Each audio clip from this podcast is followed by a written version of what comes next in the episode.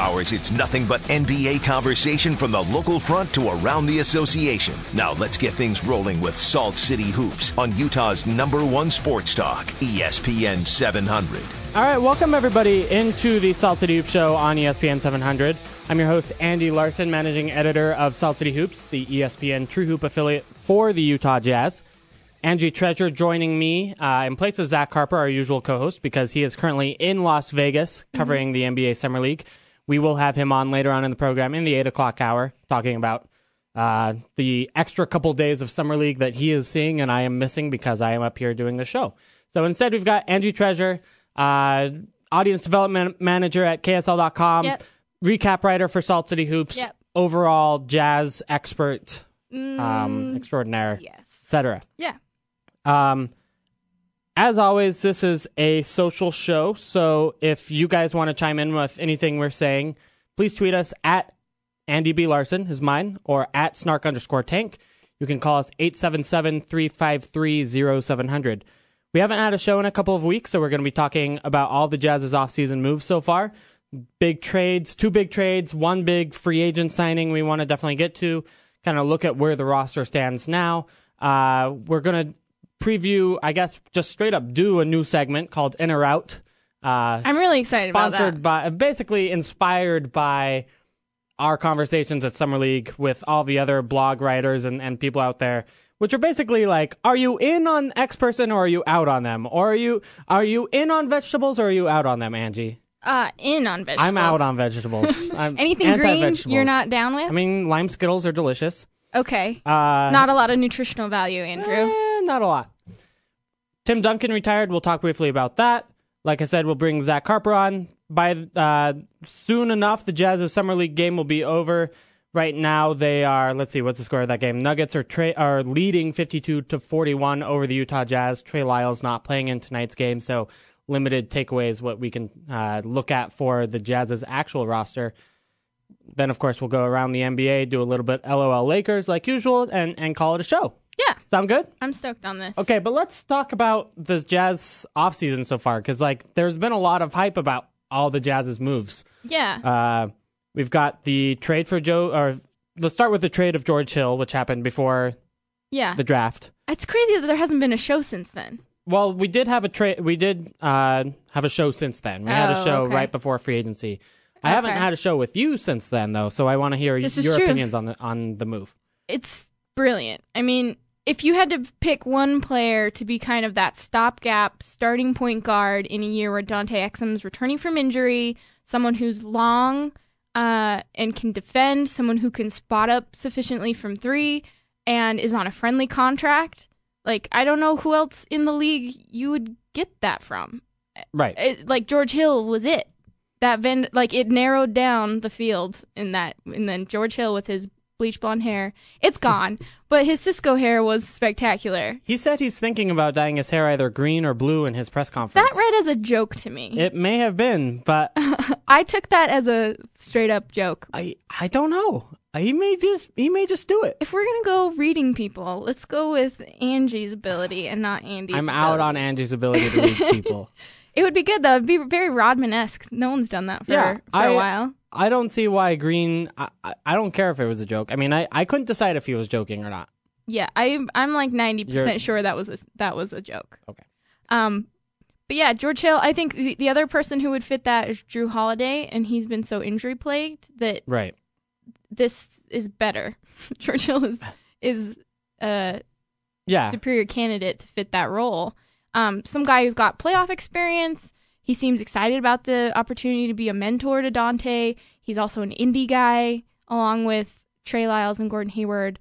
Although he and Trey have that, like we came from IPS, Indiana, Right. Indianapolis Public Schools, so they're a little more closely aligned than Me- Gordon. yeah. Meanwhile, G Time's a private school kid, which is it's pretty clear. right. Um, Shelvin Mack, you'll remember, also went to Butler, so there's Right. the Indianapolis tie there.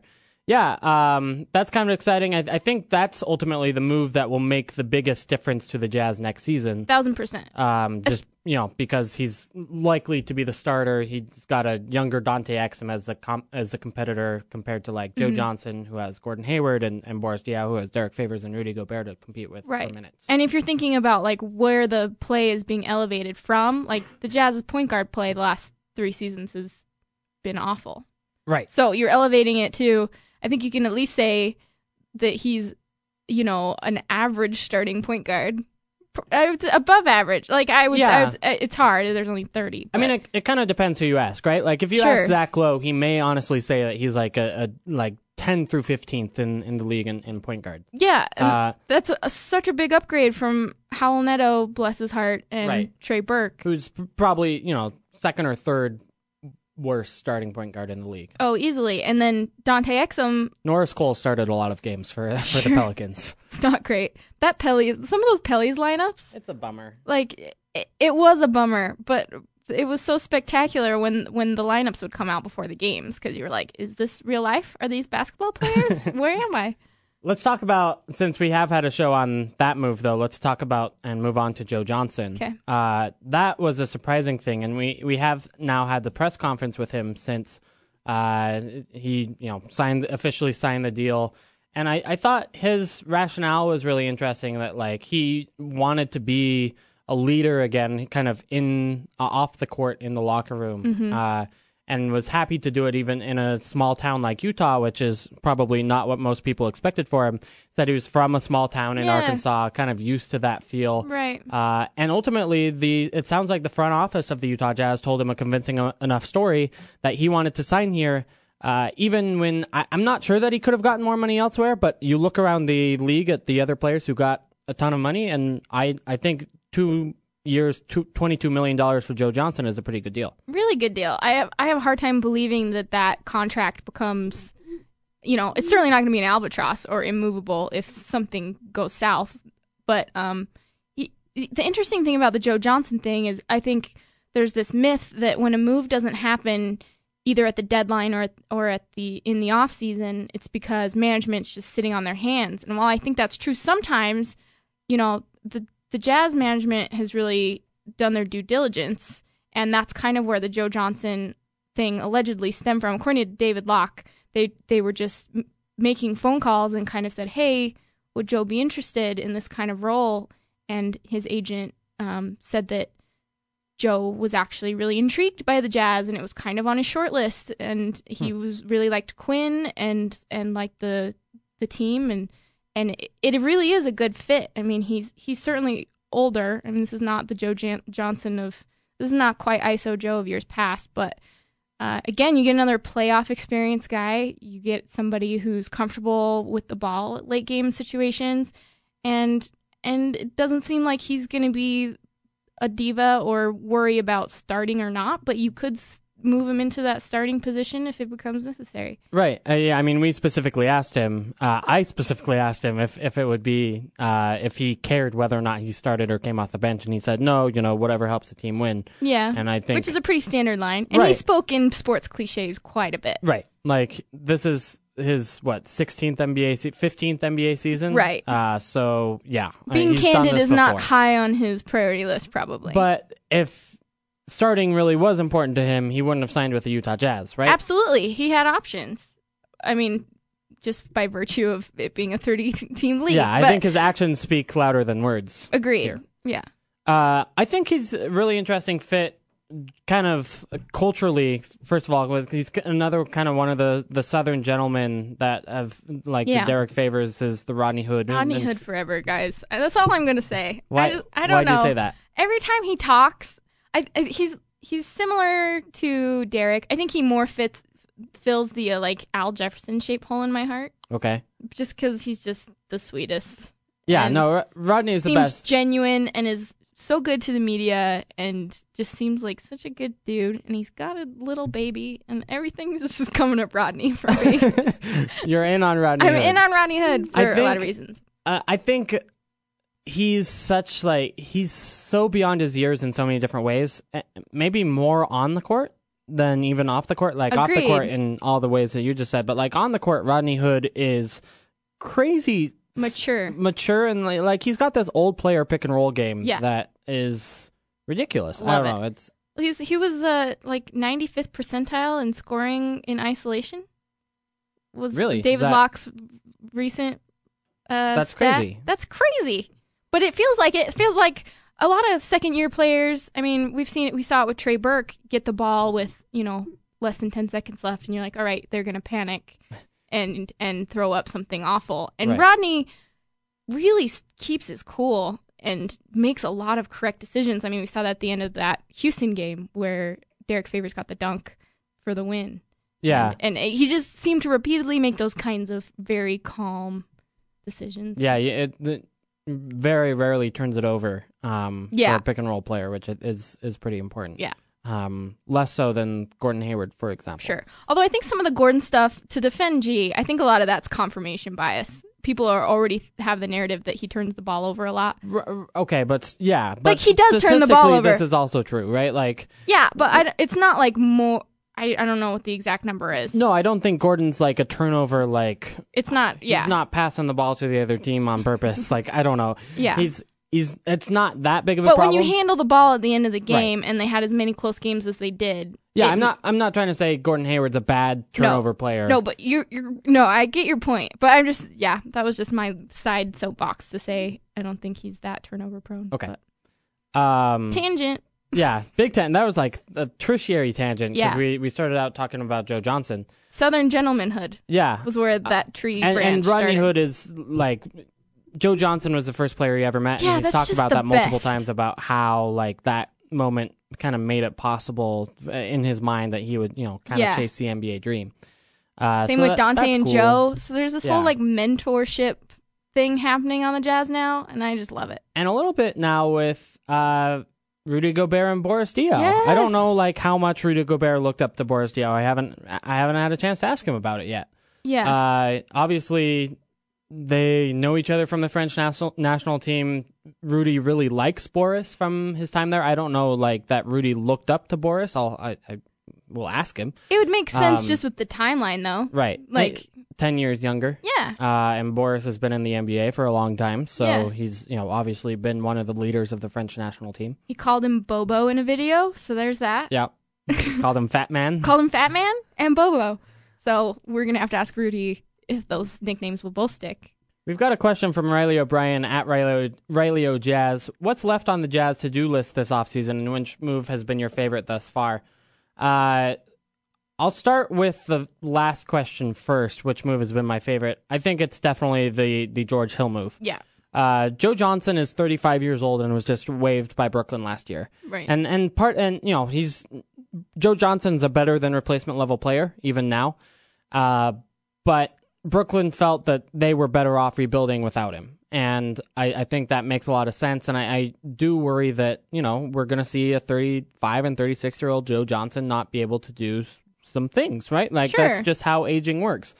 Um, you know, I remember Jazz fans back in the day were very excited about Raja Bell's signing, and he was a catastrophe, quite honestly. yeah, but he um, clotheslined Kobe that one time. That's true, but was still a catastrophe and, Yeah. and got way too many minutes and then complained about getting way too many minutes and it was just It was a mess. it was the worst. yeah, Uh I don't think Joe Johnson will be that. And I think so long as, you know, you have those sort of expectations and realize, you know, he's probably not a starter, those sort of things, it's it's all good. Boris but he's also going to has frustrate Jazz fans at times Yeah. with uh, uh, he may hold on to the ball a little bit too long.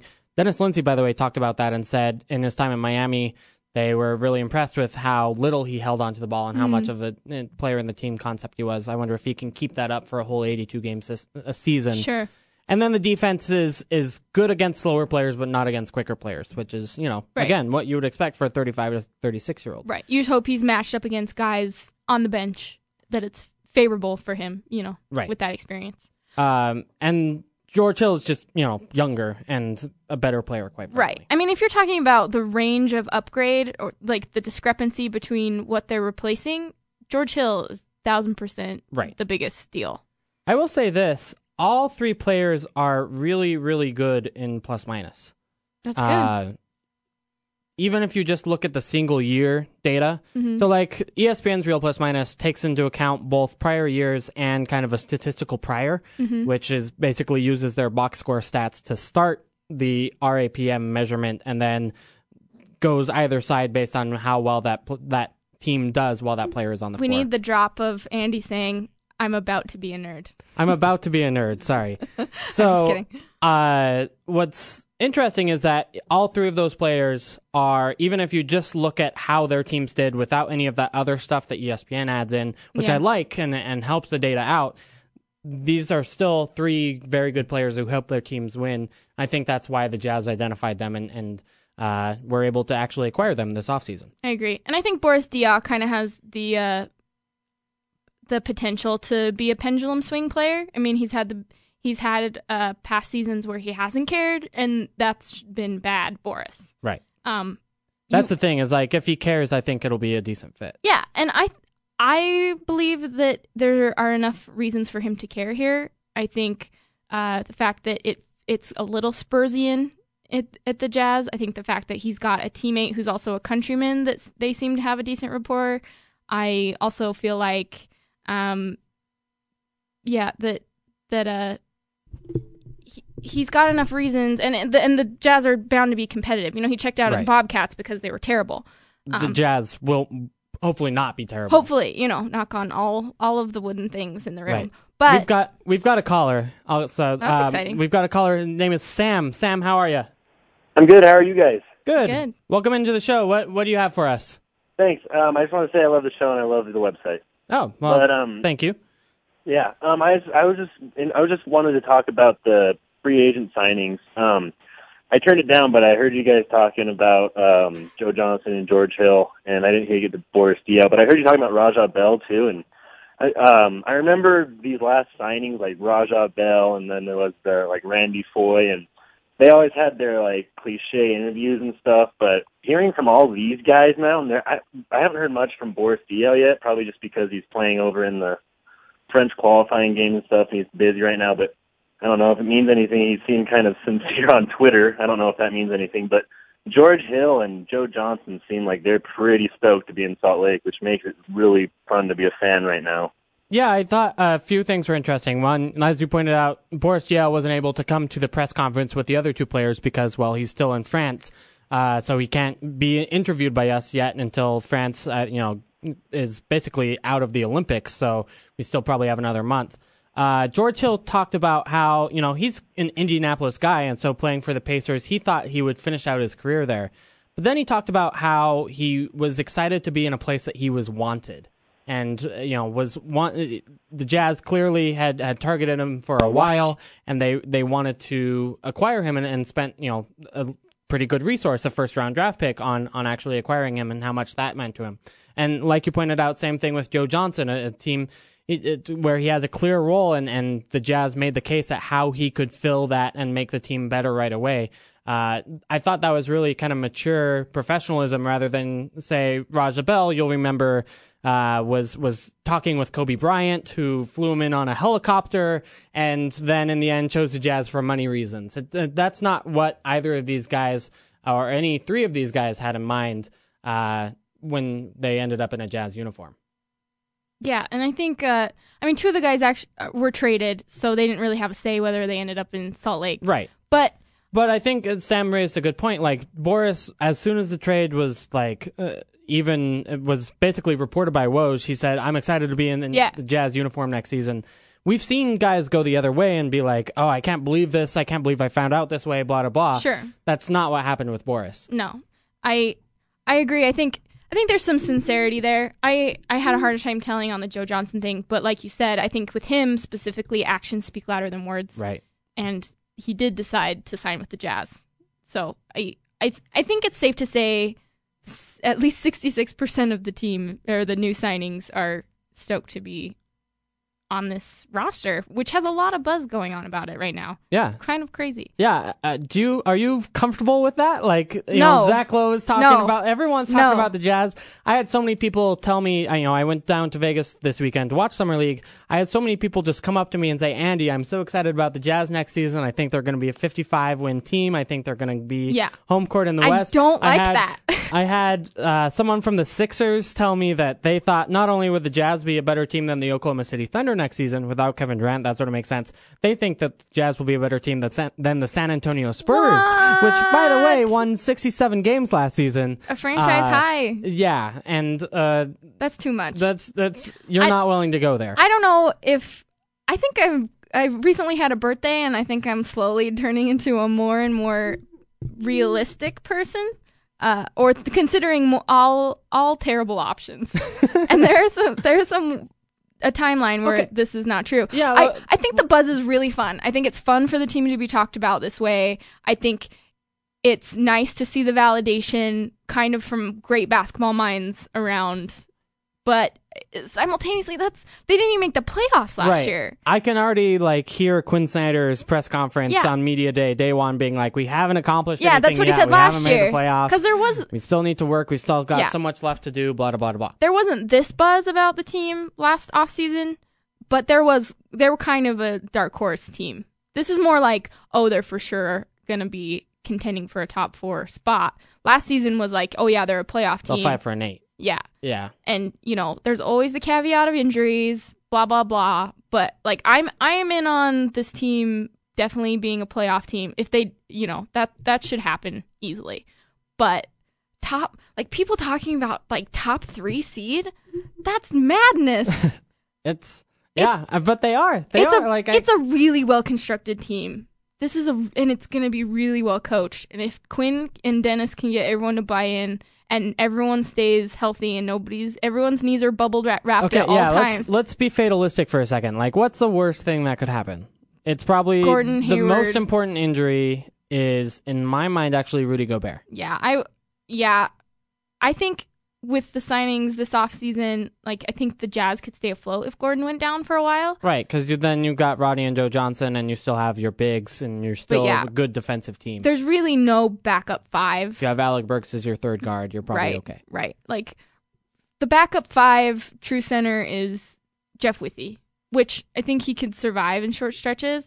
I, I think the team more likely would shove Derrick to the five and then have like a Trey Lyles start at the Or four. Boris, and then still Or have Trey Boris, as your yeah. scoring guy off the bench. I think I'd rather do that, by the way. But Derrick has just not been proven to be an above average center. Right. He's an above average power forward. He's kind of an average center. Yeah. And Rudy just changes. Rudy kind of is the heart of the identity of the team. Right. And I'm with you. I, I still feel like Gordon Hayward's the most talented player on the team. But identity wise, Yeah, yeah, Rudy being injured, like all the all the like praying to all the deities that he is okay yeah, like in I Rio. mean, just quite frankly, like the wing depth for the Jazz is better than the big depth, even after sure. Trey Lyles' emergence and Boris Diaw. Uh, Alec Burks is your fourth wing is a pretty good setup. Yeah. And that's what the Jazz have right now. Uh, we've got a question from Giorgio Spanias. I don't know if I'm saying that right, but if I'm I liked not, how you said it. I like it too. Thank you. uh, is Shelvin Mack our backup point guard or is Dante? And uh, are we going to move Meadow, move Raul Neto high from Greece? Oh, cool. Thanks for listening from Greece, by the way, Georgios. Um, so I think Dante is a backup point guard. yeah. Uh, They still want to get him significant minutes. so yeah, there's that. There's worrying about Dante's development long term, and then quite frankly, there's that Dante. If you just look at how impactful he was on the defensive end, Right. I think you can make a case that Dante Exum his rookie year was better than Shelvin Mack. Sure. Even though Shelvin Mack did a whole lot more offensively than Yeah. Dante, who is one of the worst offensive rookies ever. Right. Dante's defense made him like a above replacement level player, Right. And Because he was so good on that end. Shelvin Mack is well a Oh. slightly above replacement, but still pretty much there. Sure. I mean, I think if you're in a circumstance where you have to have Shelvin Mack as your backup point guard, that's not Right, it's not the worst thing in the world. No. it's better than You started Shelvin him- Mack as a starter. Right. Yeah. While making a playoff push for crying out loud. Right. Which was what you had to do. But I do also think the team, to answer your other question, I do think they keep Raul Neto, uh, waive Chris Johnson, and then you get to 15 that way. You can keep one of Joel Bolomboy or uh, Tibor Pleiss. it becomes interesting. Yeah. Um, I think Neto. I think they keep Neto. I think he probably hangs out with the SLC stars quite a bit, and yeah.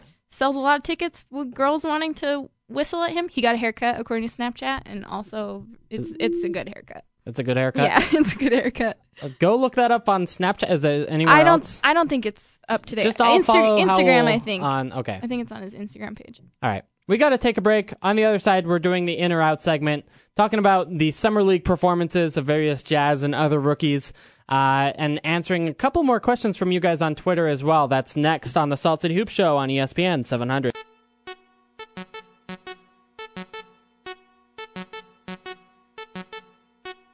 You're listening to Salt City Hoops on Utah's number one sports talk, ESPN 700.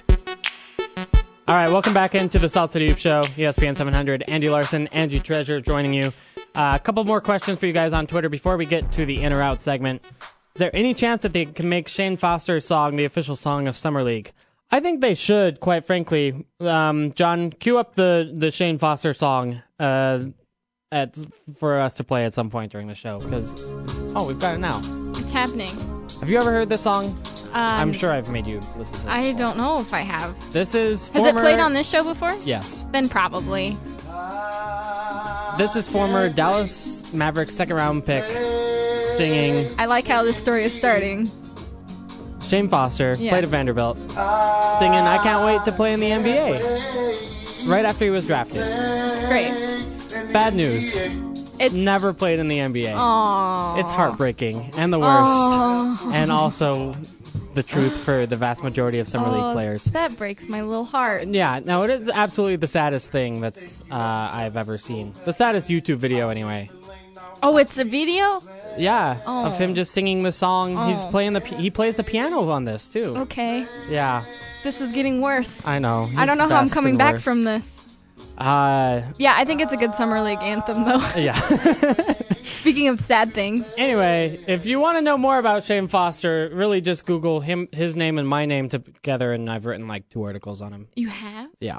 That's you've also written some about ponytails, but we can't find that on the no, internet. No, that's not on the internet. I don't know where it is. Yeah, it's out in the ether.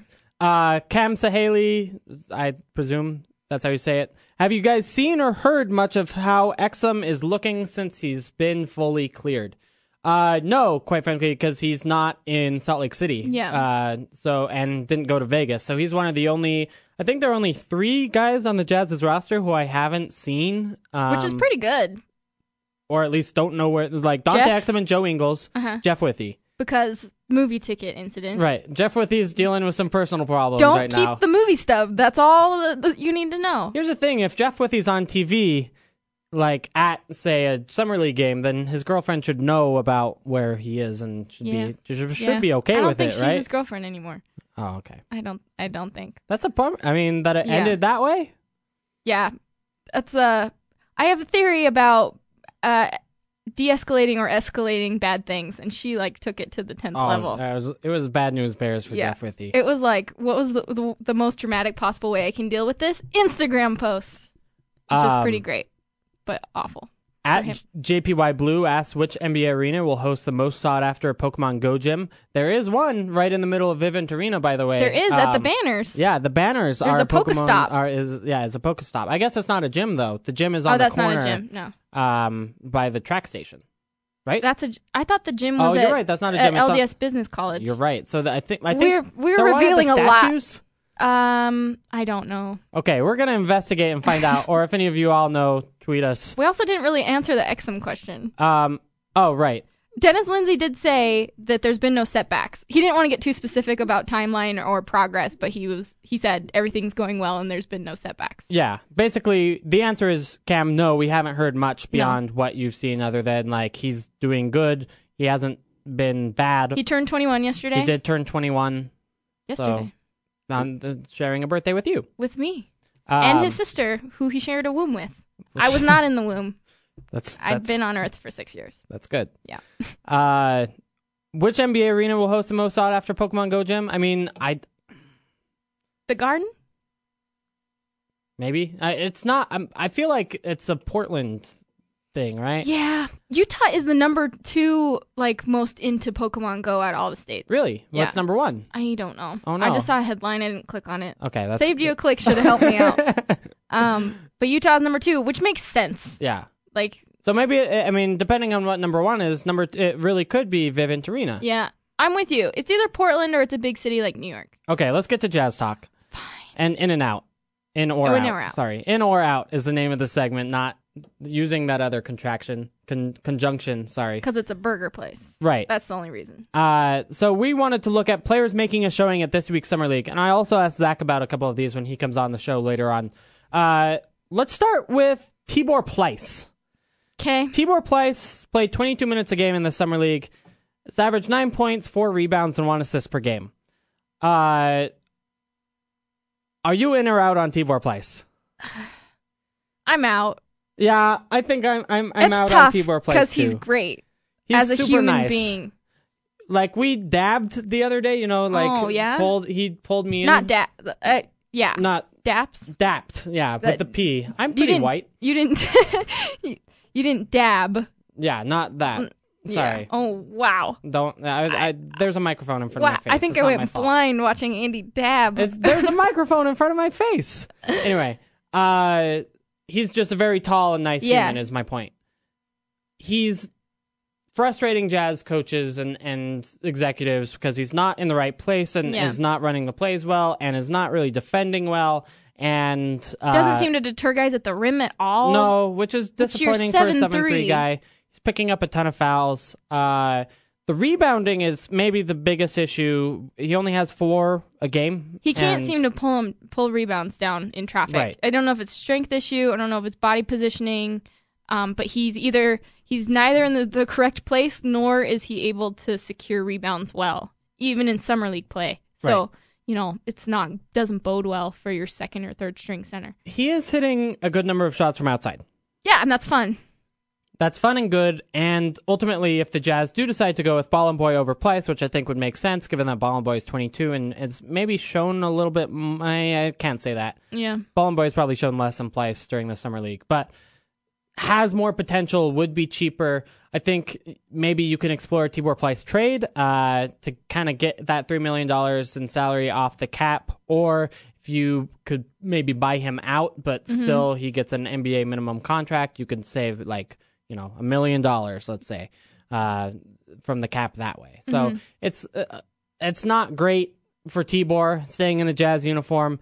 Uh, It's interesting. Did you watch It's that that mic'd up segment that the Jazz uh, Twitter tweeted tweeted out? It was a behind the scenes of Johnny Bryant type thing. I did him, not. Him coaching summer league, and if you pay attention, like it, a lot of it is what Johnny's saying, but if you're paying attention in the background, some of the assistant coaches are just yelling at Tibor to do stuff. Right. Like he doesn't know where to be at any given moment. Which is weird because like he's you know been with the Been Idaho with the- Stampede yeah. and the Jazz for a while now, and Right. and the other players have been with the Jazz for about a week. Sure. So you shouldn't have to yell at that guy more than the other people. Oh well. Yeah. All right, next one. Uh, Thon Maker. Uh, uh, I'm in. Yeah. If he's 19, I'm in. okay. that sounded bad. Don't take that out of context. Yeah. No.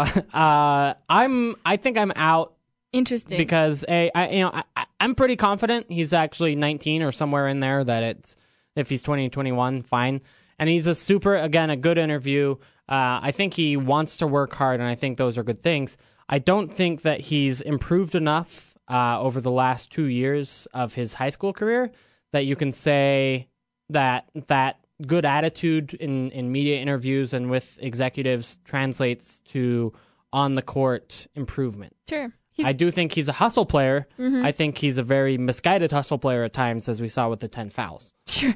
That's a lot. He's kind of a double double machine in summer league, which is great. But you also don't want one of those double doubles. Right. The 10 fouls, is, is a bummer. Uh, they don't let you keep doing that during I'm the in on season. on 10 fouls in the regular season. Are you? No, but that sounded like a fun thing to say. That's, yeah, I'm out. I I mean, I like it during Summer League because, like, I'm in on getting an additional foul in overtime Yeah, that would be cool. because I think it'd be fun. Like guys foul out and getting So, another chance. If a guy has fouled out in, in regulation, do you let him play that overtime? Mm. Okay, so this is what I would do. No, if you foul out, you're out. But guys who are left on on the floor get an additional foul. So Okay. if you have a guy like Derrick With Favors five with five, then and you have to play more. Then Okay. you get another.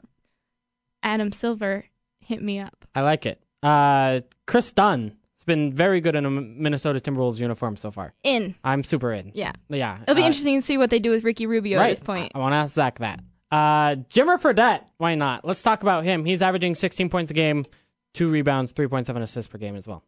Out. I've actually been, yeah, I'm out on him too, but I've been pretty impressed with his passing so far uh, in this Yeah. tournament. He is shooting three for 11 against the Jazz tonight, um, 0 for 4 from three. That part's not great. Uh, He's really good at bad basketball. That Jimmer Fredette. that's that's kind of the problem. he he's so he's so specific as who he is as a player. He's not versatile at all. No, He needs the ball in his hands, but he's also not a point guard because he's not a great distributor. And off the ball, he's too small. Like as Right. as a two, you just can't have him out there. And he's a poor defender. It, it's it's just been proven that he can't stick in the NBA, and should uh probably head to Europe. Go hang out over there with your cute cheerleader wife. yeah, that's Go- that's yeah. that's fine with me. Uh, I I just yeah, he's not that good. I don't know. He's No, that's really what it comes down to. It's so interesting though these these really almost transcendent college players who can't figure it out in the league. Right. I mean, it just doesn't necessarily translate. Which I think so much of it has to do with size. yeah, size matters, people. Uh, Buddy Hield, 18, 6, and 3, but he's only shooting 33% from the field. Out. Out on, uh, yeah, I'm, I'm out on him permanently. Like, I just I'm so wary of these basketball like players of the year. These like these college players of the year. which is weird because it's like good players, right? Like, yeah, these are the very horrible best players track in college. Like And yeah, Trey Burke, no. yeah, Jimmer Fredette, no. Like I think it's possible to put up good numbers and be on terrible teams and not actually be a great basketball player. right. Uh, I think Buddy Hield was very good at the college level last year. Sure. I think he basically he will be able to spot up and shoot, and because he's he's taller and longer than uh, Jimmer is, and I think he gives more of an effort than Jimmer does. Mm-hmm. Uh, but I think the Pelicans will need him to do more. that's the problem, and uh he's kind of struggling in this shot creation sort of role, even Yeah. in summer league. I don't think he, certainly he has a good rookie season. Yeah. He may be able to be like what Eric Gordon was for them light last season. I don't know, like Super right. light. You make threes, and he, I mean he can't Eric defend Gordon either. was a good three point, really Right. good three point. I I think Buddy Hield can be a good three point shooter. okay. Yeah, I'm out on on I'm out on Eric Gordon too, just to Yeah. be clear. But as like, a as a Friday Night Lights fan, I'm out on anyone named Buddy. okay, So fair enough. Jazz just lost, by the way, eighty to sixty. That's a convenient score. Uh, so that means that they are not going to be this year's summer league champions, and will play the loser of the Cavs Lakers game later on tonight. Uh, we're going to go ahead and take a break. On the other side, w- promise we've got more time to answer your questions and uh, want to talk briefly about Tim Duncan's retirement this week and, and what he meant to the league and, and actually in his matchups against the Utah Jazz as well. That's next on the Salt City Hoop Show on ESPN 700. You're listening to Salt City Hoops on Utah's number one sports talk, ESPN 700. We're using this as an intro in a non Nick Young segment. in or out on Iggy Azalea. Uh, I'm out. I had to think about it Yeah. because, like, it's kind of fun, Right. and I, I don't mind. Like, I think it's pretty harmless. yeah, I don't mind like a harmless. Like, I, I, I'm in on Kesha, for example, Interesting. but I'm out on Iggy Azalea. Interesting. I just like the beat. That's, fair. yeah. This is a, this is a decent song. Yeah. I just think I'm. I have I'm- no problem dancing along. To, I mean, I have a problem just from like a coordination standpoint, Right. but not like um, an ethical problem dancing It's, to. it's Iggy not. Fancy's song or Yeah. Fancy's fault. No, it's not Fancy's fault. Uh, we have a question from Pete Busha. Pete, Who do you see getting the 15th roster spot? it's an in- interesting question. Uh, go for it. I'll go. I, I think it's Bolomboy. That's what I was gonna say. Uh, which is uh, and or see what happens in training camp. Because you don't have to make a decision until you know October 27th or whatever it is. Sure. But if you bring in Bolomboy, Pleiss, and let's say Marcus Paige and Dionte Christmas and uh, you know I don't know whoever else you could bring into training camp, I think it's probably Bolomboy. Yeah, I I think the p- potential is there. Um, I, I, I don't know. What a what a luxury though to be like fifteenth roster roster spot is hotly contested. And that's really That's it a- yeah. in terms of like Right. There's not going to be a lot of other shuffling or battling for even starting. yeah, everything else is pretty like solidly above replacement level. Yeah. Like I mean, probably 14th man is Raul Neto. I I would say so. That's I mean, at, at some point, okay. it, it was debatable whether Shelvin again Mack was your would starter last year. Right. Right. The most adorable sh- starter. Um yeah, I I think it's probably Joel. I think I I don't think Tibor makes this roster. yeah, I, I, again, we, we talked Yeah. about that before. But uh, as always, if you guys want to ask us more questions, tweet us at Andy B. Larsen, at snark underscore tank. Zach Harper uh, joins us on in the next segment. Before that, though, I want to talk briefly about Timmy Duncan and his retirement this week. First of all, um, I thought it was really cool in the way he did it, and in particular, uh, we were spared a season of Kobe esque retirement. I can't imagine. Tim wanting anything less than Right. the the big hurrah around every visit. I think that that teams would have liked that. I mean, it would have been nice to see a an, a jazz tribute to Yeah. Tim Duncan, And I and maybe they'll still do it. And we didn't re- really have that sense of this is the last time we'll ever see Tim Duncan. There's Duncan, no right? closure. This Yeah. is just like you get wake up Benjamin Button style, and he's left. Yeah. The what's the woman's name in Benjamin Button? Daisy. Yeah. Daisy Daisy sad. We Yeah. we're the Daisy here. Tim Right. Duncan is Benjamin Button, except Going off age to goes get the normal way for him and Right. that's why he's retiring. yeah. Uh yeah, I mean that it's kind of a bummer from that point of view.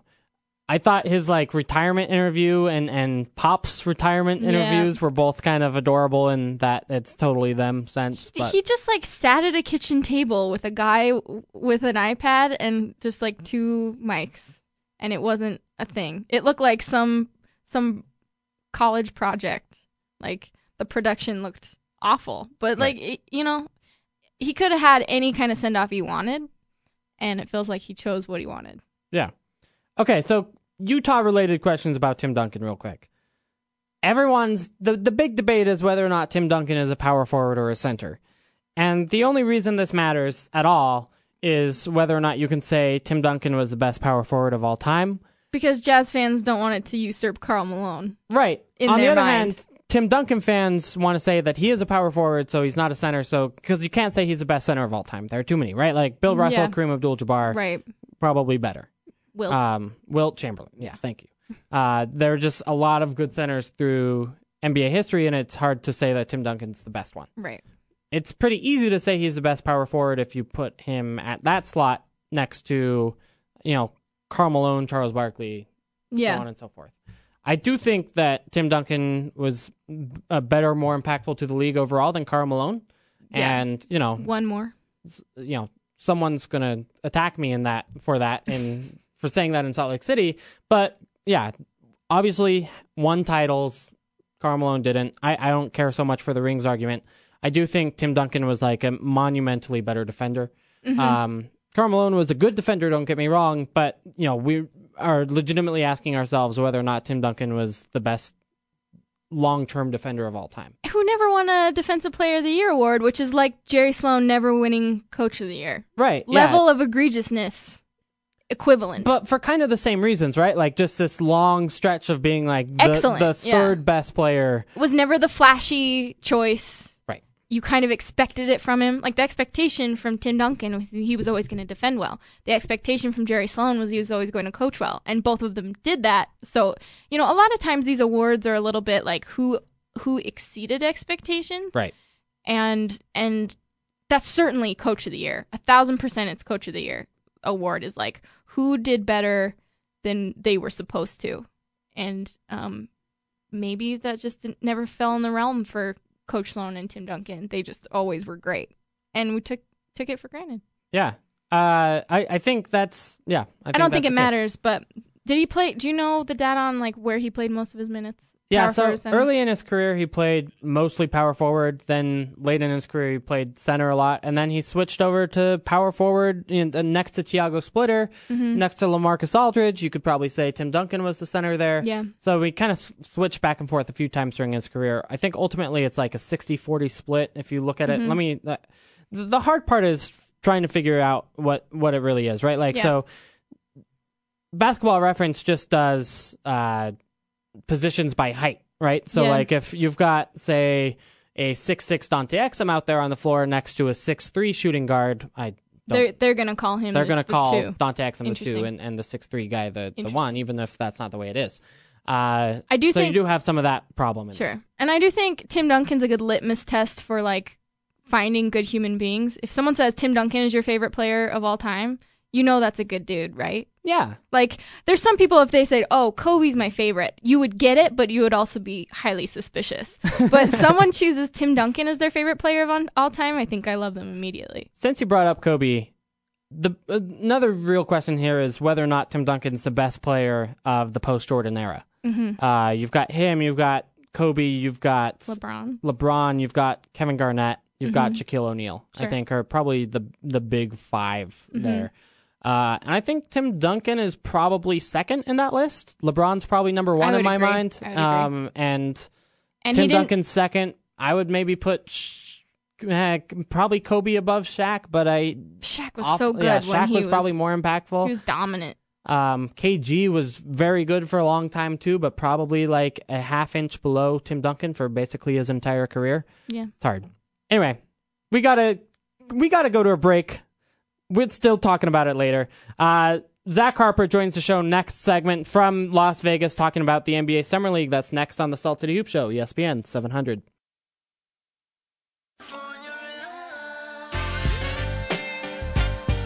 You're listening to Salt City Hoops on Utah's number one sports talk, ESPN 700. It's good to have California love on Yeah. right before we get Zach on the line. That's what I was just about to say. We're in sync. Uh, let's go ahead and bring him on. Zach Harper, the usual, usual co-host of this podcast, CBSSports.com national columnist for the NBA. Zach, how are you? I'm doing excellent. I've been in Vegas for seven days. That's the perfect amount of time to be excellent in Vegas. at Uh, what time? At what point does the Vegas experience turn on you, though? Like four hours in. really like four hours in. Then you realize you're here for a long time and there's just nothing responsible to do in any way. How long were you there last year? I think I went the full 12 days last year. Are you just like becoming a Nick Cage gif at that point? Just like descent, full descent into madness? Yeah, which actually works out really well because that's the only thing I ever want to be. So this definitely helps speed up that process. Mm, great. What what have I missed? Because I left Tuesday night, so you've seen now two more days of summer league. What's what are the trends over the last two days, Zach? Well, people are angry that Ben Simmons didn't play Yeah, in two straight games. Isaiah Thomas. that these games are entirely meaningless and Well- that he shouldn't really be playing in anything but like Kevin Durant played in three quarters of the first game. They realized he was way too good to play in this in like 2007, and then they sat him out for the rest of it. No one was complaining then. So let's let's let the young guys like get a little taste of it and get out. Other than that, uh, the Brooklyn Nets are spectacular, which is weird to say, and the Utah Jazz just got hammered. So I will disagree with you that people didn't complain when Kevin Durant didn't play because I, I was there at the Utah. It was the Rocky Mountain Review back in the day, Andy was a complainer. and I did complain that I, Kevin Durant didn't play when I bought my five dollar ticket. Well, that is devastating. I mean, I feel like he should at least refund you on that one because he did just sign a big deal. Yeah, he's that got. should be. I mean, that should be a lock. I'll, do you I'll- old? uh, Do you get your credential immediately pulled if you ask Kevin Durant for five dollars? I I think so, but I think the Thunder will then give you a job. Yeah, I think that's. I mean, I don't know if I would ask that in the Warriors locker room right now, given the Salt City Hoops reputation in the Warriors locker room. But we'll we'll see. I don't know. I think you double down. I think you push it as far as you can go. I'm here to redeem that image, by the way. The yeah, thank you. The the other talking point uh, in summer league is like I keep hearing all these nice people coming up and telling me about how good the Jazz are about to be at, in Vegas, and I uh, not just in Vegas, but this regular season, and I am almost uncomfortable with how good people are are saying nice things about the Utah Jazz. Where do you stand? Are you also in on the Jazz? Yeah, I get to use my favorite word right now or one of my favorite words. Uh, the scuttlebutt around the Jazz right now is that they are going to be spectacular. Like you have people saying they might be the two seed in the West, which that's a lot. Like that's really high. That's bonkers. I, mean, I, think, the, I think I think the Jazz are going to be great. I think the Jazz are going to be a fantastic team. I think about 50 wins is what they should shoot for. I think they're definitely a playoff team as long as everyone's healthy or the majority of them are healthy. Like I think success should be, you know, really within their grasp, but to think that they're going to be the two seed, and it's not just one person being crazy. Like this is this is a lot of people thinking this team could be one of the best teams in the league because you know they added George Hill, they had Joe Johnson, they had Boris Diaw. Those are three very quality players to to put around all these younger guys and give them experience. And and it, maybe maybe it's right. I don't know. This is a very good team. Am I wrong to think that the entire Western Conference is going to be up next year, though? It should be because I really think the only reason it was down this year was injuries. I mean, the Jazz got injured a bunch. The Pelicans were a mess in terms of injuries. You you had uh, you had several teams like missing key guys throughout the year. Even the Clippers, like the Clippers, did well as a team, but they could have been much more dominant had Blake Griffin played, you know, half the season not punching equipment manager. I really think that the West is going to bounce right back. All this talk that hey, maybe the East is actually better. I think it's crap. I think it's absolute crap. The East isn't better. The West is going to be better, and they'll bounce back. All right, I want to play the in or out game that we played earlier in the, on in the show. With we did in or out with summer league players, uh, and okay. since this is a new part of the show, I want you to be part of it. And honestly, ultimately inspired by you and, and our conversations during summer league, where we're in or out on everything. I'm going to start with Thon Maker. Are you in and in or out on him? I'm out on Thon Maker. He's great. He's great with activity in a summer league process, but when it actually comes to real basketball stuff, he's so far out right now. Can't make him in. How about Kris Dunn? I'm in on him completely 100%. His handle's great. I don't know about his jumper, but he's great at attacking. I love the mentality. 100% in. All right. What what do the Timberwolves do with him, Rubio, and Zach LaVine?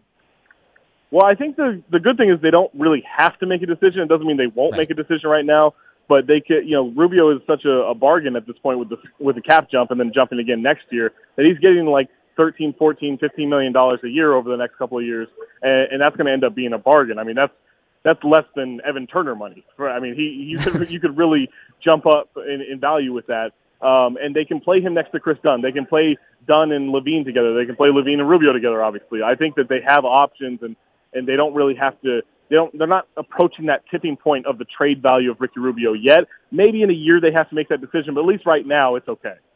What but do you think the odds are that they keep him throughout the whole season?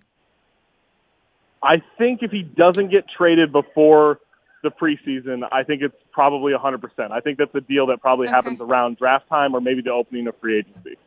Okay. Uh, Buddy Hield, in or out? Out, really out. I'm a, I've been trying to write a feature about him for four days, and I've been struggling because it's just not fun. It's really not fun to write about him right now. He like he's missing a ton of shots. He's missing a lot of open shots, which you could say, hey, those are going to fall. But a lot of the guarded shots that he's taking are falling, which you would think, hey, maybe those won't fall as much. He doesn't really do anything other than shoot. He has more shot attempts than than points scored. I'm way out. Uh, how about the Jazzman Trey Lyles? Oh, in. He was way too good for summer league. Eh, for like a team of, if you had like a starting five of of guys who are too good for summer league, he'd be either the four or the five, depending on how you wanted to put Bobby Portis in there. So he's he's definitely in and should be out of summer league forever. Were you surprised by how dominant he seemed? I mean, he he definitely showed those flashes at the end of last season and was a competent starter. But I mean, he I was personally surprised by how how much better he looked than all the competition. Yeah, he just looked super comfortable, right? Like everything he did, there were there was no panic in what he was doing. There was a real comfort, a real calmness to his shooting, and I think that that was maybe a surprise. Not that he can shoot, and not that he can play well, because you should expect that out of him. He's good, and he developed really well during the season.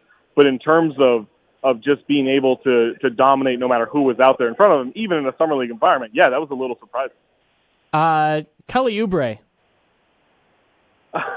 I'm in, but you know that I love irrational gunners, so that is the only reason I'm in. Okay. Uh, Speaking of irrational gunners, Jimmer Fredette. Out. this is, we gotta we gotta retire this Jimmer thing. I know Yeah. it's Utah, but he's got to be out for everybody. uh, in or out. Uh, speaking of irrational gunners, Tibor Pleiss. That's unfair. I'm, I'm in as long as he's not going inside the three point line. Yeah, he's like actually a legitimately good shooter from the outside. It's just everything else is is a bummer. Right. Everything else is a bummer, but you, that's a nice pick and pop option for you know the four minutes of garbage time they'll have 20 times this year. That's that's true. Twenty blow. I mean, I guess that makes sense. Twenty blowouts is a normal number of can't. blowouts. I can't take this much optimism. It's not in my nature. Well, you could also have blowouts the other way too, and still Sure. get to play Tibor. Sure. Okay. Yeah, but no, they're they're 100 percent of the blowouts are going to be in their favor. You got to. I guess we got to all get on board and start planning the parade route. Zach, I Oh. can feel my heart breaking already. Don't do this to me. No, I'll have my dog at the beginning of the parade. It, we'll we'll lead it off. It's going to be great. That's going to be my therapy animal if something goes horribly wrong this season. Okay. Uh, le- I'm trying to figure out how to phrase this in an in or out sort of way, but let me ask you: uh, Do you like Tim Duncan's method of retirement better, or Kobe Bryant's method of retirement better? I'm in on both. Okay. I think they both fit the personality really well. I I'm shocked we got as much out of Tim Duncan as we did. Yeah, that's So a good I'm in on him having that conversation that he did and the way he went out and having pop talk for him. Like I, I'm in on all that, and I was in on the Kobe Bryant stuff. It was ridiculous. It was absurd. He took what 50 shots in his last game, but that was the only way it was ever going to end. And so I'm in on that for him. Okay. Uh, let me. Okay, how about Rudy Gobert? He's. Uh, I want to talk about him after we we hang up with you, but uh, he's playing in the Olympics. Uh, What do you make of him deciding to play in the Olympics? And then he's also got the extension possibility uh, coming up with the Jazz after that. What should should the Jazz just try to extend him right away, even though they'd have less cap space next offseason? What do you think about that situation and whether or not Rudy does get an extension this year?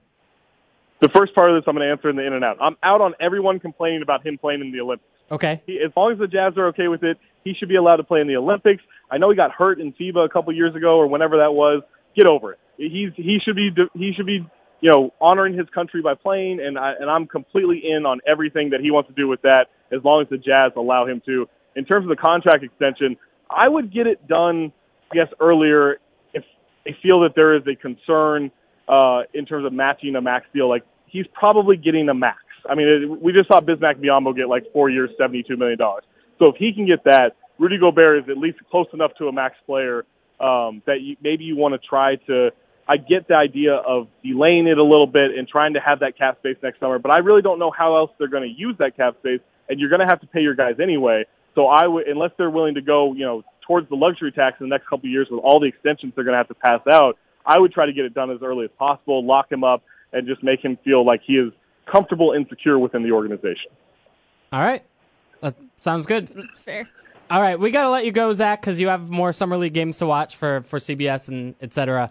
But uh, I'm out. On, I'm out on more summer league. you still have what three days left? Four? I think so. It's uh, that sounds You like don't a know. time. Are you having withdrawals from Boogie or what? One hundred percent. I've been looking at nothing but pictures on my phone all the last two days. The activity on his Instagram account has been disappointing. It has been That's very because disappointing. both of his parents are in Vegas. I know, but presumably someone is looking at him and also has a phone. Yeah. Did you, You give? would, I know. Did you give the dog I'm- I'm- shelter or whatever the dog hotel uh, his the Instagram password? yeah. No, but they should have been texting us photos the whole time, so I'm going to want a refund when I get back. That seems yeah. absolutely no fair. tip for those people. No tip at all. Are you supposed to tip dog keepers? I don't know. Uh, uh, That's not a that's not a courtesy thing I'm aware of. Yeah. All right. I'm out on confusing tipping rules. Zach, thanks for joining us again. Uh, th- Thanks, guys. good luck in your last four days. Appreciate it. Thanks. All right. Zach Harper, CBSSports.com, national NBA columnist, and the usual co host of this show, joins us from Vegas. Yeah. Uh, I want to talk about Rudy a little bit more because I think that is a really big question, and and we will have time to talk about a his play in the playoffs and b the Jazz extending him or not extending him down the road. Uh, first of all, that playoff, uh, sorry, the Olympic decision was an interesting one for him because he didn't play in the qualifying for the Olympics Mm-hmm. uh, tournament that just ended that just ended with France indeed qualifying. So uh, I think that was a good outcome for Rudy. Obviously, his country qualified for the Olympics without him needing to step in and be that man in the middle. But uh, kind of the same questions are at play for the actual Olympics its- itself. Like and and Gordon Hayward, you'll remember, just turned down playing for Team USA. Right. Who admittedly he's got a new baby at home. And but and, right. Uh, Rudy told me he wasn't at all worried about Zika at at all. Uh, Unless it's like, the name of a deal. Pokemon that he wants to catch on Pokemon Go, then he's got it on lock. It's not though. We know the Pokemon. You know the Pokemon, Angie. I couldn't name them all. You But know that none I of know- them are named Zika. No, but it sound just don't kill the joke. You're It so sounded dumb. enough Pokemon-y. Yeah. Wow.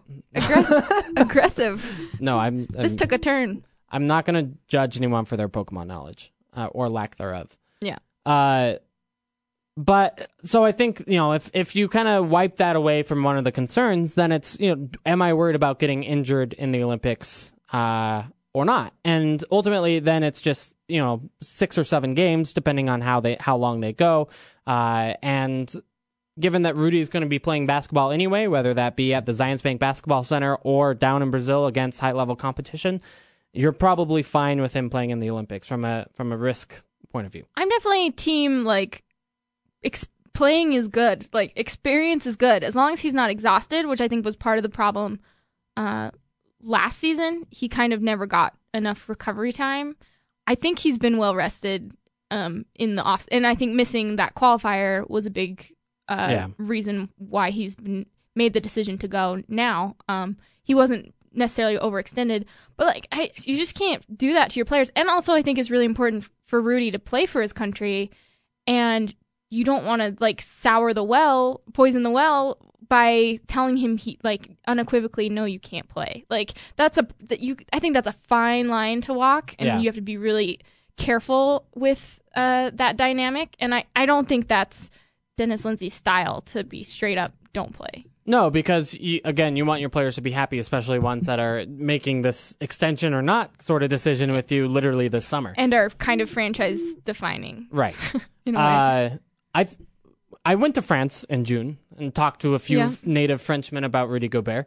Uh, and I thought it was interesting. They knew that he was not part of this qualifying for the Olympics effort in this last most recent tournament, and were kind of upset about it. Like they were, they were a little bit peeved. They didn't understand the NBA point of view. They, you know, they saw the France point of view Mm-hmm. and thought this makes it significantly less likely that the nation of France qualifies for the Olympics. Right. And we're yeah, like I said, not you know they didn't hate Rudy Gobert for it. It wasn't like a Turkey and Enes Kanter situation. Sure. Let's be honest. yeah Uh, but it was like a little bit of a they were annoyance. they were miffed and I think you know Rudy obviously cares about what people in his country think, and I think that he has the opportunity to by playing well in the Olympics in France, kind of win those people back.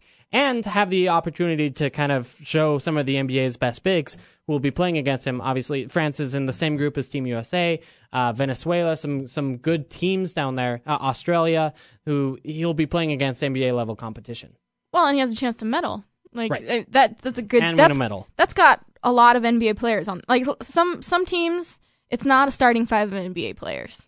Uh, Right. That French team is. So, um, yeah, I I think it's in na- that kind of national pride is really important. I think especially, I mean, with the events of today, uh, that really bad truck attack where Right. you know 77 people confirmed dead, like and with the the previous attack earlier this year like there's kind of this sense of like nationalism that's Yeah. important right now and i i see why people get that put together with sports sports becomes the embodiment of a lot of Oh, our yeah, I mean, collective oh my god, yes. yeah right, right. Like if anybody wants to talk about like the philosophical uh representation that that uh sports embody like you get it. But i i definitely see why this makes this is so such a big deal both for his countrymen and for him personally. Like again, I was I was there, and you you kind of feel how much like France's self identity and really any country's does when like they're in a major tournament and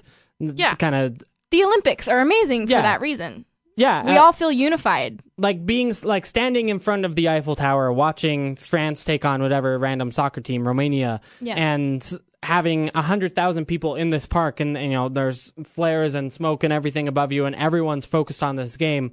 You get the feel, and everyone's singing songs, chanting, etc. You get like how much this matters to to these people. There's there's something important about basketball's not soccer, but Right. it's like you know the the Olympics are are equally important. I don't right. know. We all get behind on like random sports in the Olympics for that reason Right. because I think we all crave those collective experiences as human beings and we feel so divided on so many things at all times that when you can sit back and be like, "Yeah, I want to watch Michael Phelps break a record," or "Yeah, I would love for my and uh, my the basketball team to medal," or like it's just it's something that that brings the world down to a level that like yeah we're all agreeing on this thing in this moment. And as uh, to go on a w- little bit of a tangent like pokemon go has been a little microcosm of that thing where it's like people want to have a universal experience and that's exactly what's happening.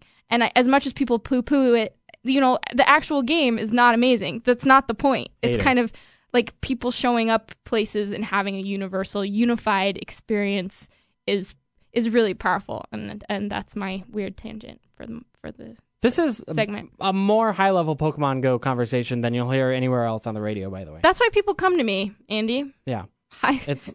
existential pokemon go questions Let's move on to Rudy Gobert's extension and whether or not he signs it. Uh, it's a it's a really interesting conversation for two reasons. One, if you're the Jazz, you do have this choice of not having him not sign the extension, going into next season and kind of doing the Gordon Hayward, right, where Sure. he goes out, gets an offer from another team, you can match it either way.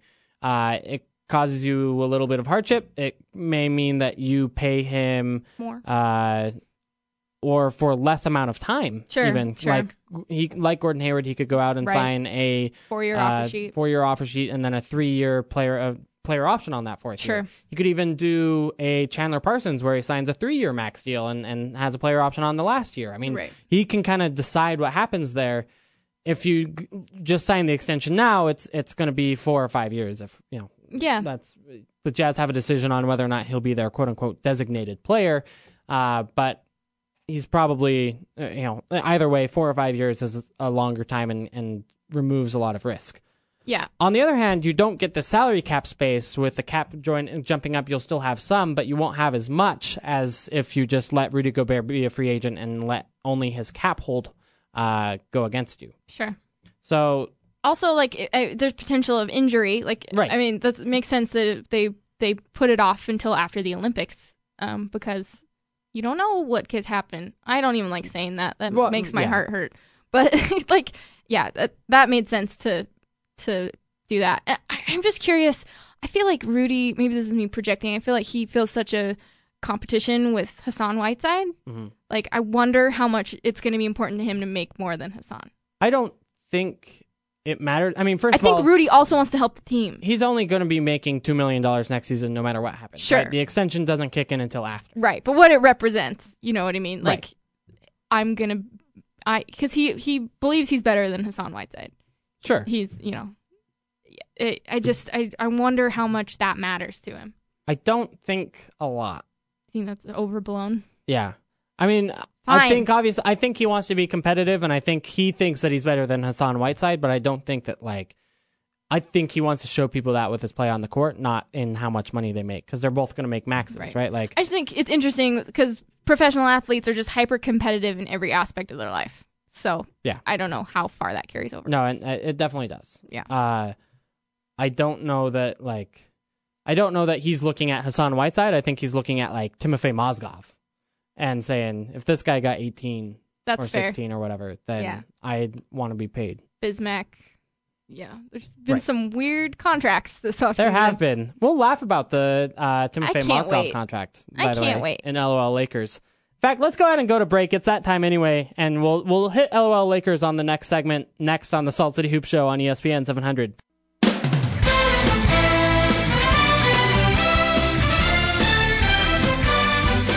You're listening to Salt City Hoops on Utah's number one sports talk, ESPN 700. All right, welcome back to the Salt City Hoop Show. ESPN 700. Andy Larsen, Angie Treasure joining you. Uh, we're going around the NBA, hence the cool ESPN NBA music. Not a like, I mean, obviously, so much has happened in terms of like free agent signings and everything like that. Not that much has happened in the last couple of days, so we didn't want to bore you on on that. Uh, th- there is a whole big tracker of every free agent signing that's happened on ESPN.com. So if you need to be caught up on that news stories, check it out. If you guys have any questions out there on like specific free agent contracts we'd like or don't like that are not Los Angeles Laker related, Yeah. uh, or Utah Jazz related, then we talk about those two teams a lot on the show. Uh, Love and mostly hate. due to my childhood. Yeah. Right. And so if you have any other questions about any other contracts that were signed, feel free to tweet or call. Don't know if you know this, but Kevin Durant signed with the Golden State Warriors. Yeah, that seemed like a relatively big deal. If any of you missed that, it's uh it's Oh. out there. okay, let's talk about that for just one second, though. Okay. That team's going to be, be so ridiculous. Yeah. They, they're winning the title. 82 and oh. 0. It's uh, no, because they'll get bored. But like, they'll they'll just rest guys. Like I think honestly, one of the lessons they learned last Absolutely. season, They're not gonna was gun you for can't that go. record. Yeah, you can't go for the record. You already have it for one, Yeah. but going for that record hurts your team in, in the playoffs. Right. I think what they, you're right. What they learned is they didn't they didn't have as much of an extra gear in the postseason that they needed. And they're not that good if they rest Steph Curry and Kevin Durant. Right.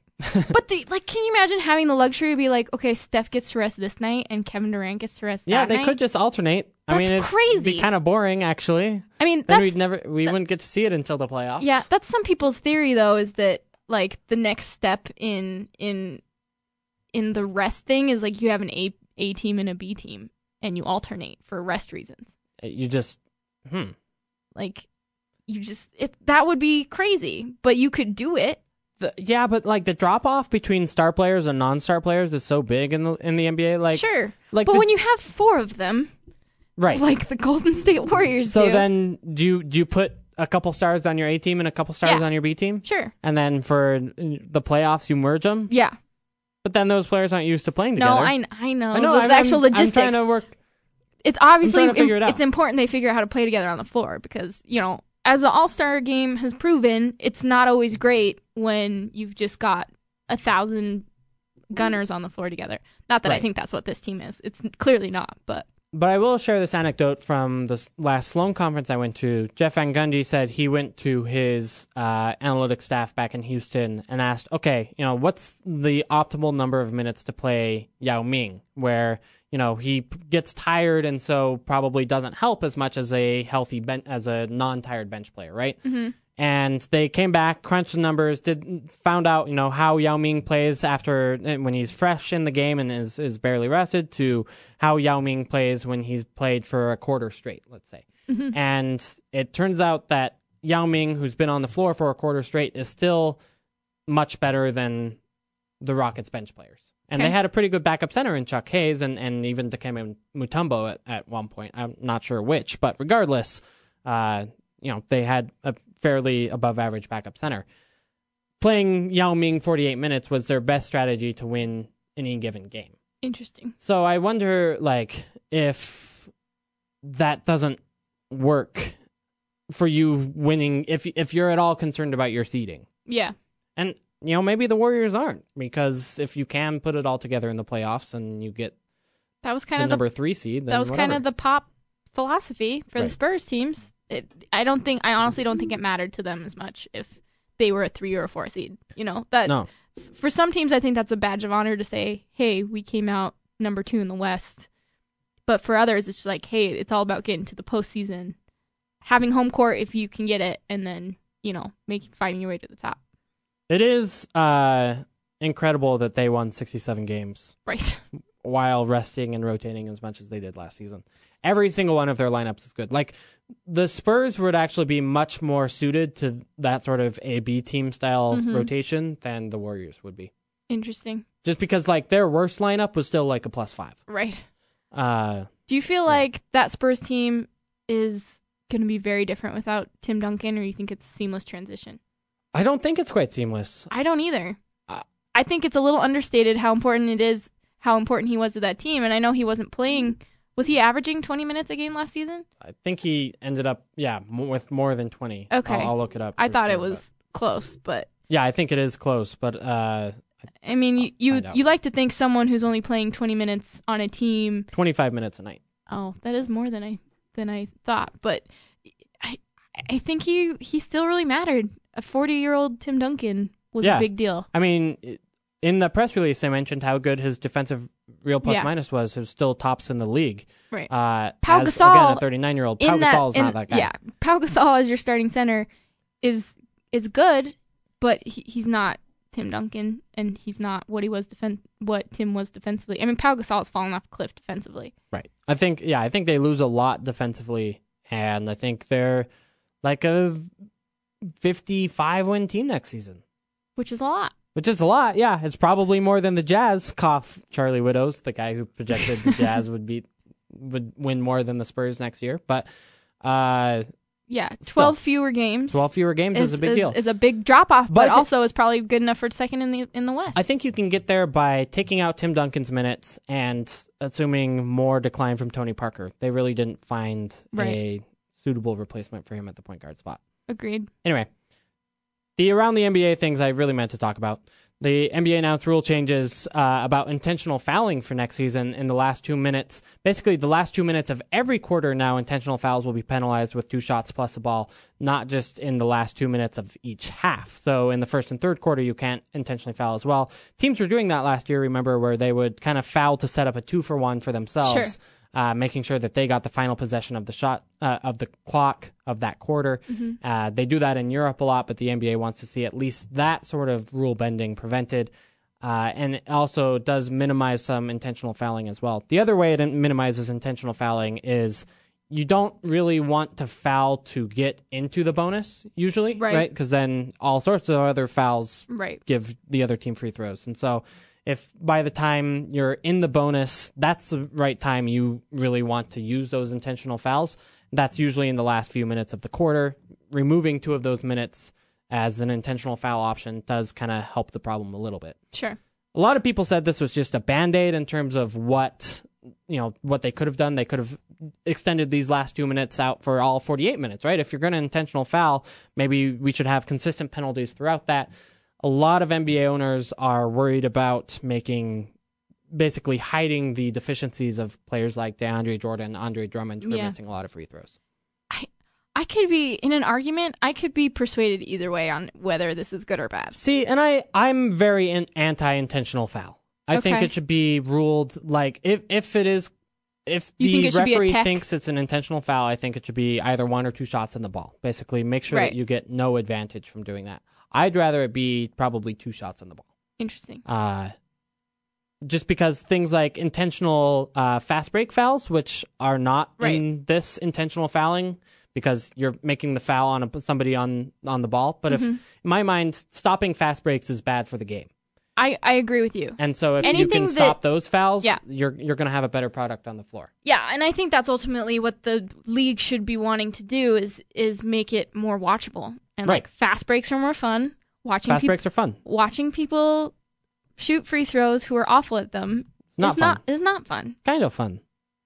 Yeah, I mean there's a there's a bit of drama, but like uh, let's say their goal is to like broaden their audience. Right. You're not getting someone in for that. Like as an NBA person, it's like, hey, Andre Drummond missed a record number of free throws in this game. LOL. But no Right. one else watching that game is going to enjoy it. Agreed. Uh, the other thing that you know they made clear, although this was probably true last season, hopping on people's backs on the free throw line is an automatic flagrant foul. Um, last Should year they had able that to hop like, on point of emphasis, but now it's like an actual rule. If you hop on somebody's back, you're going to get a flagrant. So players don't do that. That to me doesn't solve that problem at all. You can just grab the guy's arm and it's still a foul, not a flagrant foul. So I, it doesn't help that much. But anyway, I mean, it's kind of a dangerous thing to do. right. So it's good to discourage that. Uh, here's an interesting one. The Rockets use some of their cap space to renegotiate James Harden James Harden's contract. Uh, Harden gets to cash in on some of the cap explosion a couple years early. The Rockets get to lock him up an extra two years with that final season, which is the 29, 20th, 2019 20th season. Those numbers don't sound real. Like, we're not going to have No. 2020. It was like the Jazz getting the 2021 pick. Right. I'm like, that's The- pretend. in, in the Trey Burke trade. yeah, that's that's an eighth grader, and that's a pretend year that we're never achieving. Like that's that's the future. That is still one year too old though for LeBron James Jr. Yeah, we Just- got to get in on that 2022. Uh, probably going to be a first round pick though. Yeah, The second round pick isn't probably going to get So you LeBron James Dennis Jr. Dennis Lindsey, start getting those first round 2022s somewhere. Uh, I think it's a good move for both teams. It actually kind of mirrors a little bit the Derrick Favors uh, Mm-hmm. extension, where the Rockets have cap space, just like the Jazz do. They want to lock up one of their players long term, and you might as well do that while you still have the cap space, rather than spending it on a player that's not going to help you right away. Yeah. Uh, keeping James Harden long term is good for the Rockets. Keeping Derrick Favors long term is good for the Jazz. I'm so confused on what this Rockets team's going to look like next year. Yeah. Uh, a little bit weird, right? Really good offensively. Mike D'Antoni leading leading Right. the way as coach. Like, sc- are you scoring 130 points regularly? I don't I don't No. think so. Uh, but you're also giving them all back because you're going to be atrocious on D. Right, you no longer have Dwight Howard back there. No Dwight Howard. You added Ryan Anderson. I'm uh, like I'm just so confused. They were such a mess last season, and the season before that they were think- went to Western Conference Right. Finals. I just am so beyond lost. I think they'll be better. I think they'll be better than last season because they'll be like uh, competently coached. So who so who falls out of the playoffs? Dallas. I I think they can be better and still miss the playoffs. Right? Cuz they made the playoffs last year with what? 41 wins, 42 Yeah. wins. Yeah, I don't think that's enough this year in the Western Conference. I agree with you. It's definitely going to take more than being a 500 team. So I think yeah. I think they might be 500. Then okay. I don't know. Yeah, I mean five, 45 wins. I mean for the Sure. Rockets I think that's not crazy. Uh The I- West is going to be nuts. I, think Dallas probably falls out. Uh, I, I agree. I don't think they have enough. I, although, like Rick Carlisle is Right. a is But a still- wizard human being. Yeah. Uh Those are contradicting statements. was human are, okay are wizards not human beings I think they're supernatural. so like harry potter That's yeah, because a Muggle is a human. no a muggle is just a Non-magic is a person? human be- is a non-magic person Um, therefore like magic people I feel are like- are wizards I feel like being a wizard makes you not harry potter is a person okay. don't try to take harry potter's personhood away Are like are wizards humans? yes Yes. Okay. I talked myself out of it. i'm in on that Okay. uh But Rick Carlisle is good Rick at Carlisle coaching, is a human and is also a wizard and he tends to make the most out of his rosters. I think it's been, you know, he's really good at getting his teams to the playoffs recently, but they haven't been able to make noise in the playoffs for a while. Right. Um, you've got an aging Dirk, you've got Harrison Barnes handcuffed to somebody, and uh, you've got Deron Williams, and I don't. It's Yeah. just a like so injury. The only person who's not injury prone in that starting lineup is going to be Harrison Barnes, right and we don't know if he can carry a roster yet. uh i would I would. I'm out on that. yeah i don't think he can Yeah, I don't think he can either. Yeah, I, I don't think he's a good player. I like. I think he's okay. Uh, I think he's worse than Chandler Parsons is next season. Interesting. Anyway, the league told teams on Thursday, speaking of salary cap stuff, that the 2017-18 salary cap, so for next offseason, is currently forecast to be only 102 million, down from a previous estimate of 108 million. Basically, expenses are going up to the point, uh, including on players, that instead of making 108 million dollars per team, they're only making 102 million dollars per team, or you know the amount that that is pr- proportional to Sure. the 50% in the collective bargaining agreement. So the result is that teams will have about $6 million less in cap space than they thought they would next offseason, which could make some interesting things happen. For example, the Warriors may not be able to re-sign Andre Iguodala um, and still have cap space. Yeah. You know, stuff like that. There's so many just little intricate things about this league that are fascinating. It is the best. Like, There's so much that's luck and so much that's strategy and so much is just make or miss league, man. It's just it's there's so much intrigue in it for me. yeah, the NBA has taught me so much about like collective bargaining and and labor laws, and then also so much about like Iggy Azalea's music career, and Right. all- it's just an incredible mix of all these different factors. We're getting so sentimental about sports today. We we are, We could do a full two good. hours on like what sports mean to and I- we probably will during August and September when when in the very doldrums of the off season. I'm in on that. I'll do that. Okay. Uh, one more around the NBA note before we go to break. Dwyane Wade revealed that LeBron is so cheap he only uses data on his phone when Wi-Fi is available. So he's he's not going over his his plan minutes to he won't do the data overages. That feels like hyperbole to me. No, he told a story it's a- where oh, okay. Dwyane Wade told a literal. you know, He's like they were about to go on the banana boat. and he was like, "Hold on, let me send this text real quick." while they were still at Wi-Fi at the restaurant, right. before they go out on the boat. I I think that's a person who's in control of every aspect of his life. Yeah. That's LeBron James. If you have a budget, stick to it. sure. Don't send that DM In while his- you're out on your banana boat. In his yeah, that's good life advice for everybody. Don't send a DM on a banana boat. Literally or metaphorically. Yeah. It all goes down in the DMs. All right, we got to take a break. On the other side, we'll actually do. We didn't do LOL Lakers yet, but I promise we will next segment on the Salt City Hoop Show, ESPN 700. You're listening to Salt City Hoops on Utah's number one sports talk, ESPN 700.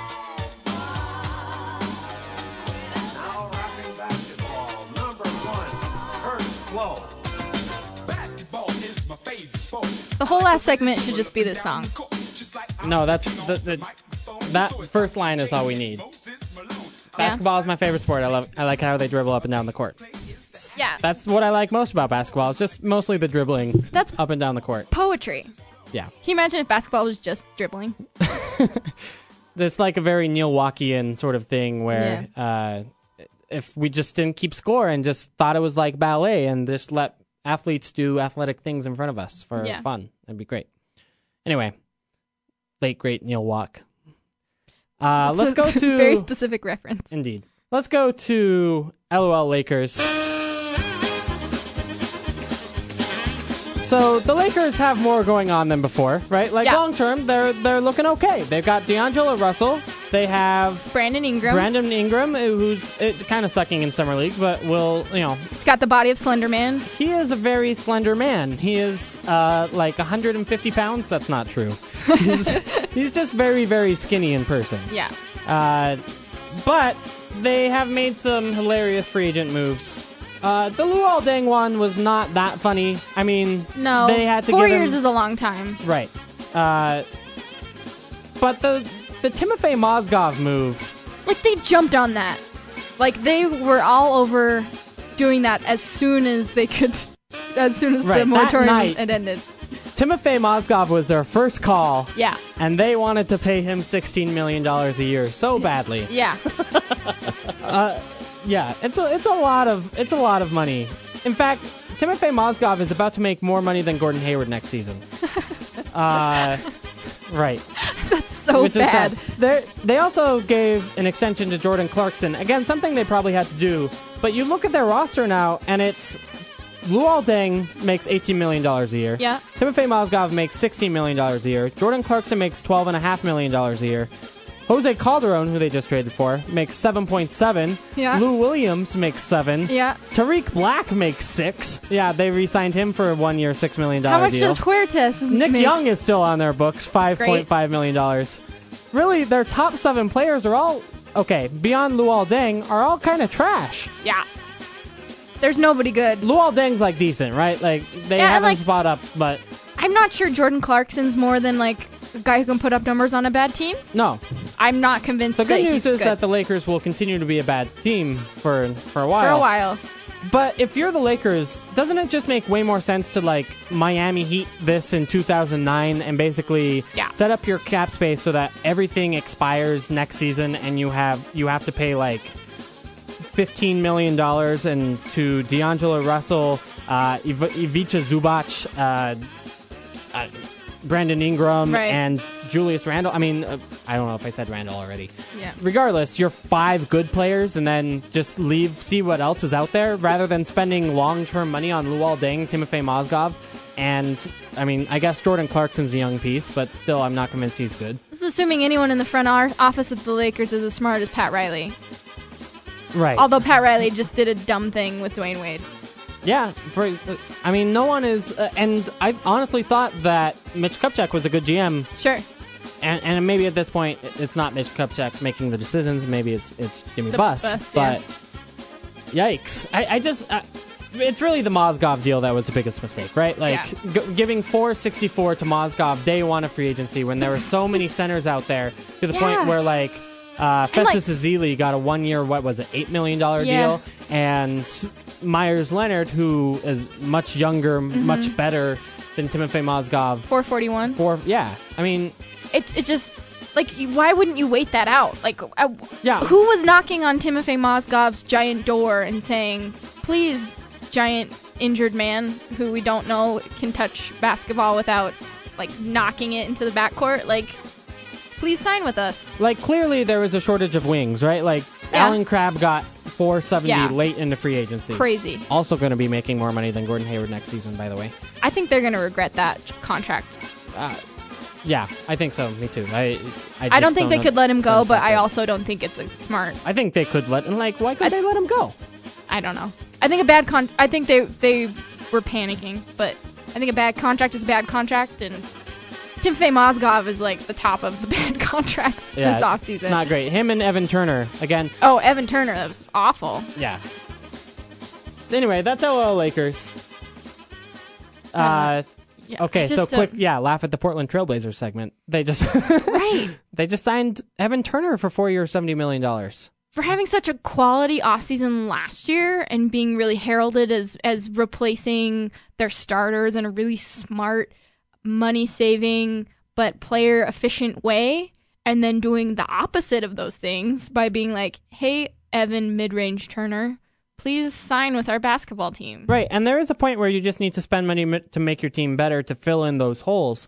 But uh, it's hard to say that they got better, right? Like, I don't think they're better. I, I is, don't. Is Evan Turner better than Mo Harkless?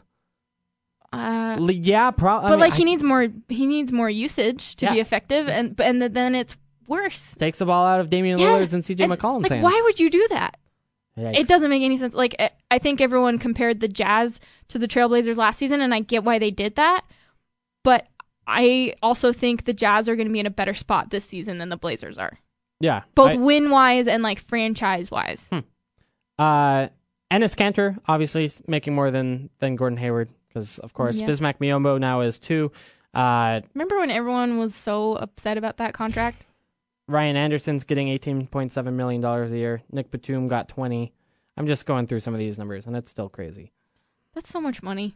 The I would like twenty dollars now, just from somebody. from any of these players that I've just named. No, just like a person on the street. If you would like to give Angie Treasure twenty dollars, please DM me. DM Snark Tank. Do you have open DMs for? I don't. Oh, Is that a thing I should do? no? Probably, n- probably no one's going to give you twenty dollars. I just would be afraid of what would show up in Yeah. my inbox if that happened. Probably a bad idea. Anyway, that's our show for today. Thank you guys for listening. As always, we post these online as iTunes, on iTunes, Stitcher, and SoundCloud, as well as on saltcityhoops.com. Check us out there with more articles and insight about the Utah Jazz. Also check out my articles on ksl.com. Thank you all for listening. This has been the Salt City Hoops Show on ESPN 700.